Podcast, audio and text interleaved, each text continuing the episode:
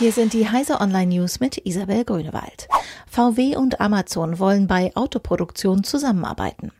Zusammen mit Amazon will Volkswagen einen Teil seiner Strategie für die Digitalisierung des Konzerns umsetzen.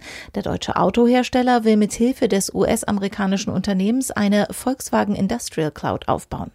Mit dieser sollen Abläufe und Fertigung in allen 122 VW-Fabriken weltweit vereinheitlicht und verknüpft werden, teilte Volkswagen mit. In der Cloud sollen auf Basis der Digital Production Plattform des Konzerns die Daten aller Maschinen, Anlagen und Systeme aus sämtlichen VW-Fabriken zusammengeführt werden. Echo-Lautsprecher können jetzt skypen. Mit einer Verzögerung hat Amazon für die Echo-Lautsprecher eine Skype-Funktion freigeschaltet. Wer ein Alexa-Gerät mit Kamera besitzt, ein Echo Show zum Beispiel, kann auch Videotelefonate starten. Über Einstellungen und Kommunikation kann man in der Alexa-App sein Skype-Konto verknüpfen. Wer dann einen Skype-Call per Sprachbefehl starten will, muss explizit erwähnen, dass er das Gespräch mit Skype führen will. Ketamin-Variante als letztes Mittel gegen Depression.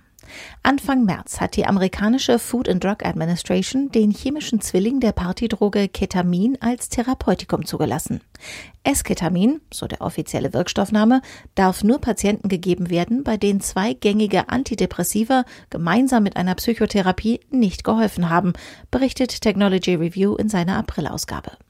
Die Zulassung gilt als ein Wendepunkt, weil damit eine Ära für eine ganz neue Klasse von Antidepressiva, den psychotropen Substanzen, beginnen kann.